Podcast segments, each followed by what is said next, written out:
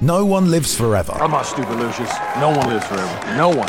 And more often than not, no MMA record goes untarnished, especially if you're trying to fight your way to the top of the sport. Doesn't matter how dominant your last performance, if you're being called the GOAT, or if you have the best sponsorships to your name. If you don't chew Big Red, then f- you. Nothing can stop that perfect O from being stolen away by the next hottest prospect, your bitter rival, or your own face palming error. With a gargantuan rise often comes a dizzying fall, and today we are looking at those unbeatable fighters and the moment their perfect career went up in flames. Oh I'm Balian from MMA on Point, and boom, Jocko is back. Guns are blazing and slinging that all natural energy boost. So you get your 10% off using the exclusive code MMA on Point, and with that subscription, you get free shipping and you can stock up on your fuel over at jockofuel.com. It's the ultimate pre workout boost. Anyways, more on that later, but for now, here are the 10 most dramatic ways unbeaten fighters lost. Number 10, Chris Weidman. Having never done anything but wrestle his whole life, after just three months of BJJ training with Matt Serra, Chris Weidman won the East Coast Grapplers Quest tournament, and all 13 wins were by submission. Yeah, that's not something a normal human does. Then he won the ADCC North American Championships in 2009, and boom, it was time for an MMA career. He finished all of his first three opponents in the first round, captured the Ring of Championship belt, defended it once, and at just 4 0 was offered a UFC contract. He had minimal experience compared to the rest of the roster, but it didn't matter. Chris started dominating the division and in just three years went from a debuting prospect to a UFC World Champion title contender. A contender that was put as a 2 to 1 underdog on the betting lines, can't blame them really. Anderson Silva was on a six year unbeaten streak, but GSP predicted Weidman was a bad matchup and he'd finish him, and that's exactly what he did. Boom, second round KO. The rematch wasn't exactly definitive, with Silva breaking his leg, but Chris went on to defend the belt twice, clearing the next two top contenders in Lyoto Machida and Vitor Belfort, and now was on a 13 0 streak and had all the tools to stay a dominant champion. But a rival had emerged in Luke Rockhold, the last Strikeforce middleweight champion, and after kicking a few contenders in the head, it was time for East Coast versus West Coast and Weidman versus Rockhold. Both guys were world class and were also suffering pre-fight. Luke with a staph infection and was on antibiotics, and Chris was dealing with a fractured foot, which severely affected his ability to train cardio. The fight quickly became a grueling affair with both men visibly suffering and slowing the more it wore on, and if you know, you know what happened next. In the third round, the All-American threw a spinning wheel kick, it missed, he got taken down and beaten over and over until the horn sounded. It really should have been stopped there, but it wasn't. He was taken down immediately at the start of the fourth and once again battered. He refused to quit, but the ref had no choice. After an ungodly amount of punishment, Luke was declared the new champion and took Weidman's O in the process. Number 9, Joanna Jędrzejczyk. Boogie Woman is coming for heroes! The Boogie Woman, ladies and gentlemen! Okay, that was a lot more scary at the time, but let's roll it back to the start. At 16, Joanna took up Muay Thai for fitness, and what started out as a fun after work hobby turned into a career. And she went on to be one of the most accomplished women's Muay Thai practitioners of all time, winning the World Championships at 57 kilograms in 2008, 9, 10, 11, 12, and 13. Yeah, that's right, five years on the dot. Then she made the switch to MMA, and after just two years as a pro and at 6 0, the UFC came calling. At the same time, The Ultimate Fighter Season 20 was just getting started, and the whole point of the show was to crown the women's first 115 pound strawweight champion. But existing competitors like Gadelha and Jacek, even though they'd made their debuts, weren't in the competition. Perhaps they weren't comfortable making the weight consecutively, who knows. Anyway, Carla Esparza won that show. She became the first women's 115 pound champion. Joanna had beaten Claudia Gadelha in a very close matchup at UFC on Fox Dos Santos versus Miocic, and so she was given a title shot just three months later. It was a classic striker versus wrestler matchup, and to everyone's surprise, the unknown Joanna came through and butchered the Cookie Monster, claiming the title in the process. And this is where things got scary. Joanna was now 9 0, and she set about clearing out the division. She mauled Jessica Penne, out precisioned Valerie Letourneau, and then managed to beat her rival Gadelha after their own season of The Ultimate Fighter. At this point, Joanna looked unstoppable, was calling herself the Boogie Woman, and we're all pretty terrified of what she was going to do to her next opponent. She beat fellow Polish women then undefeated Karolina Kowalkiewicz, and then corralled the pile driving powerhouse Jessica Andrade. But all the while, Rose Namajunas, who had been a favourite to win the show, was making her way up the division. The two met at UFC 217. It was a massive night of fights with three titles on the line, and the build up was intense. Rose recited the Lord's Prayer, and Joanna promised to put on a show. The fight started, and after a feeling out process, Rose launched into a lead hook that sent Joanna to the canvas. It was dramatic, to say the least. The crowd went insane.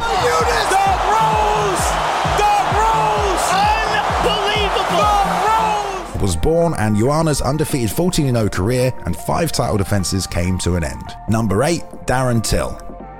After the rise of Conor McGregor, it seemed anything was possible. It also seemed the UFC was on the hunt for their next European superstar. And along came Darren Till, who made his UFC debut at 12 0 but quickly racked up wins and by his second year rose to 15, ready to take that next step to greatness. So the UFC sent him to Poland to face a veteran in the division, Donald Cerrone. Till wasted no time taking the fight right to him and TKO'd him in the first round. No one could deny it was an impressive performance, even if Cowboy was coming off the back of two losses. Still, Till needed one more big name win before he could be granted a title shot, and he received a true test in his hometown of Liverpool against the former title contender Stephen Wonderboy Thompson. Great fight with two strikers. It was a technical affair, but Till got the nod, wasn't scared of anyone, and inevitably would receive his title shot. At this point, Darren was 17 0. That's a damn impressive record. He had a great striking pedigree, was a big guy, and a tricky southpaw. There was a lot going for the Scouser, and at this point in time, he was England's next great title shot hope, and still is to me, damn it. It's still real to me, damn it! He was booked against champion Tyron Woodley at UFC 228. T Wood had been the champion for two years at this point, but odds makers had it as a pick 'em fight when the books closed. Either way, everyone expected a war for Tyron to be pushed like never before against a young contender, but sadly for Darren, he was only able to land one strike in the entire contest. Darren's takedown defense was tested from the opening bell, and he couldn't land anything on the feet. At the start of the second round, he was dropped by Woodley's signature right hand, pounded on the mat, and forced to tap to a D'Arce choke. It was about as dominant as you can get. Till's perfect record was broken, and the experience gap between the two was evident. Number 7, Cody Garbrandt.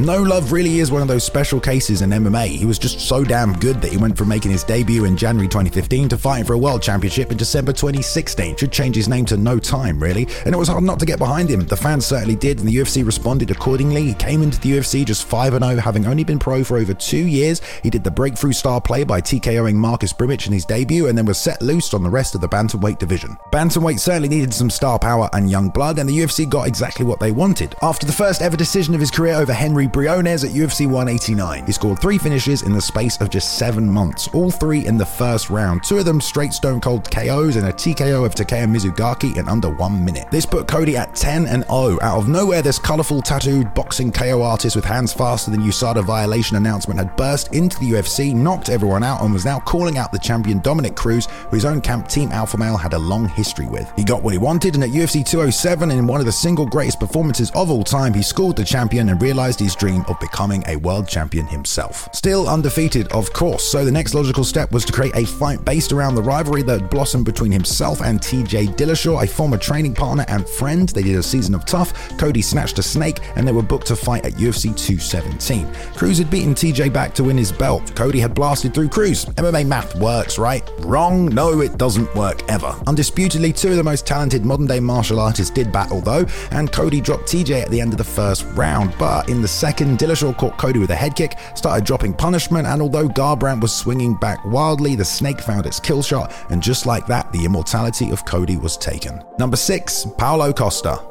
The Eraser is another fighter who kind of came out of nowhere. I mean, unless you watch the Brazilian Ultimate Fighter, which, I mean, you might do, but I wouldn't call you a casual for skipping that one. Costa didn't even have that good of a time on the show and was known mainly as a jiu jitsu guy, but after he made his UFC debut in March 2017 against Gareth McLellan and just absolutely obliterated him in one minute, it was a wonder why he ever tried to BJJ people in the first place. So he was sitting at 9 0 after a successful UFC debut. He got two more fights in 2017, two TKOs, and then another one against Uriah Hall. Make it 12 0 for the Eraser. Combined with the sheer physical specimen he was, most people believed he was about to marauder his way to a world title. So the UFC needed to make a match in honor of the MMA gods, and they booked Costa against Yoel Romero in a title eliminator. The two savages beat each other for 15 minutes, and it was a close fight. No, a close war. But Costa won, moved to 13 0, and if Yoel couldn't stop him, well, most people thought no one could. But the champion Israel Adesanya welcomed the challenge the Eraser brought, and after a heated back and forth, the octagon doors closed at UFC 253, with many fans thinking Costa would just walk Izzy down and unload kicks and punches until he couldn't stand, but quite the opposite happened. Adesanya kept the fight on the outside, kicked his leg over and over until he landed a series of hooks, dropped him, and finished him. Costa had looked like a flesh and body version of the Terminator against pretty much everyone he faced, but no part of that game plan worked against Izzy,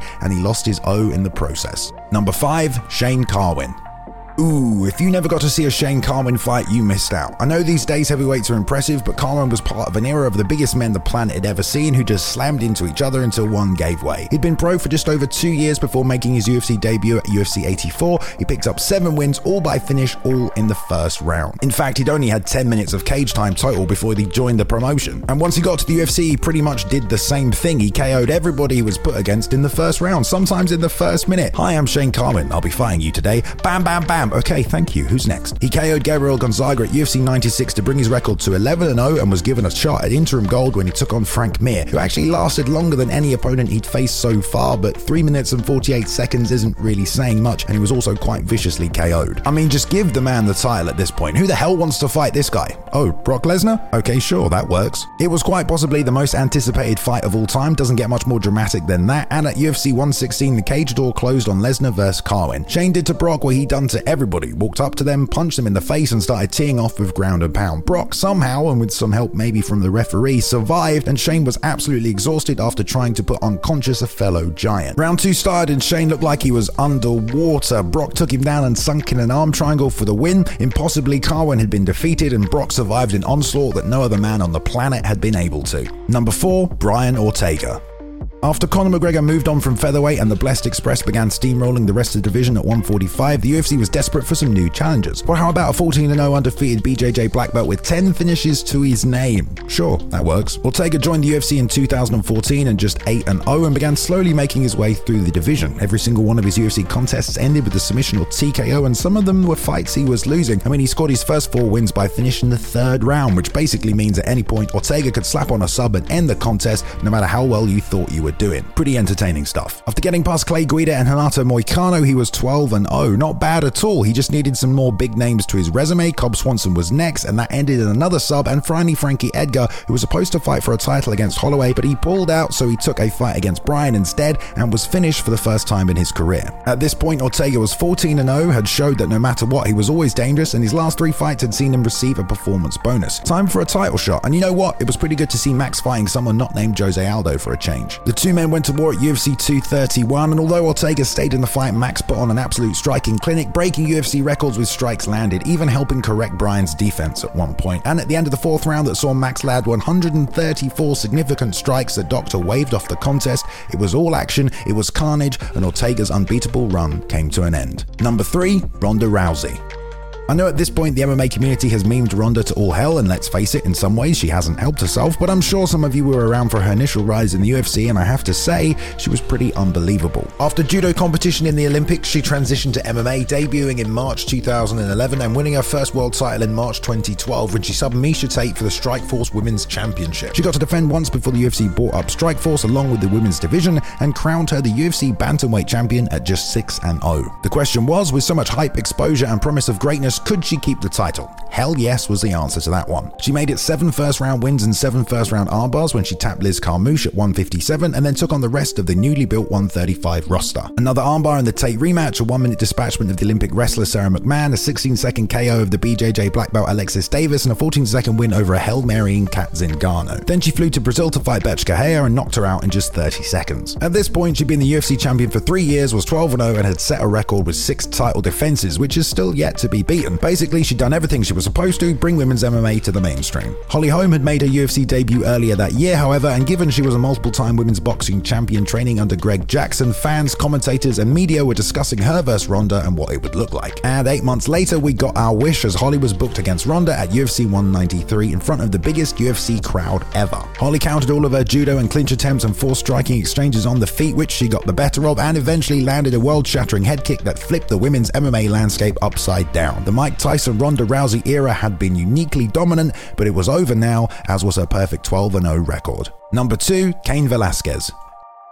Truly, I feel sorry for anyone who wasn't there to witness the initial rise of Cain Velasquez. He made his UFC debut when he was just 2 0 as a pro because this man was a complete animal, a savage. He just unrelentingly beat guys into a bloody pulp and people couldn't do so much as throw a punch back in return. His UFC debut against Brad Morris was savagery incarnate and that continued through all his performances. After just two years in the UFC, he'd managed to pick up six wins just steamrolling his way through the roster. After he KO'd Big Nog at UFC 110 in just two minutes, everyone knew this guy was a future champion. Heck, he was nothing like we'd ever seen before. After the big nog fight, Cain was sitting at 8 0, and the UFC gave him what he wanted a title shot against then champion Brock Lesnar at UFC 121. Brock came out charging and even managed to take Cain down, but he popped right back up, and the unrelenting pace Cain was so notorious for setting began wearing Brock down quickly, I might add, and eventually he succumbed to the pressure, the ground and pound, and the new UFC champion. A dream had been realized, Cain was 9 0, and most were calling him the greatest heavyweight of all time. In fact, some still do. But another potential superstar named Junior Dos Santos had been KOing his way up the division, and so Cain's first title defense was booked at the first ever UFC Fight Night on Fox on national TV and with the largest live audience of all time 5.7 million viewers. Everything was set up for quite possibly the greatest heavyweight fight of all time, with a massive viewership ready to consume some MMA for the first time. But JDS came out and KO'd Cain in just one minute. It's not like every fighter puts a massive stock on staying undefeated, but the illusion and his O had been broken. Number 1 Ben. Askren. I'm pretty sure you wouldn't be watching this video if you didn't already know what happened to Ben Askren and his perfect undefeated record, but let me give you a little background context as to how we got there. Ben has won gold at the Big 12 Wrestling Championships, gold at the NCAA Division 1 Championships, World Championships, US Championships, Pan American Championships. Basically, he's one of the most credentialed wrestlers to ever get into MMA. After one year as a pro and going 3 0, he joined Bellator in their 2010 welterweight tournament. Despite being inexperienced and pretty much a nobody, he made it all the way to the final and won the title. Not bad for your first year in the sport. Now he was 7 0 and defended the belt six times over the next three years, beating the likes of Jay Hieron, Douglas Lima, and Andrei Koreshkov. By July 2013, he was 12 0, and after not getting his chance in the UFC, headed to Asia and won championships, where in his second fight, he fought the champion Nobutatsu Suzuki, and Ben TKO'd him in under two minutes. Yeah, he got finishes as well. For the next three years, he defended his one title until he beat Shinya Aoki in under one minute and retired at 18 0, an undefeated, long reigning, and defending champion in two major organizations. Absolutely something to be proud of. He kind of left the door open and stated the only fight he wanted was George St. Pierre,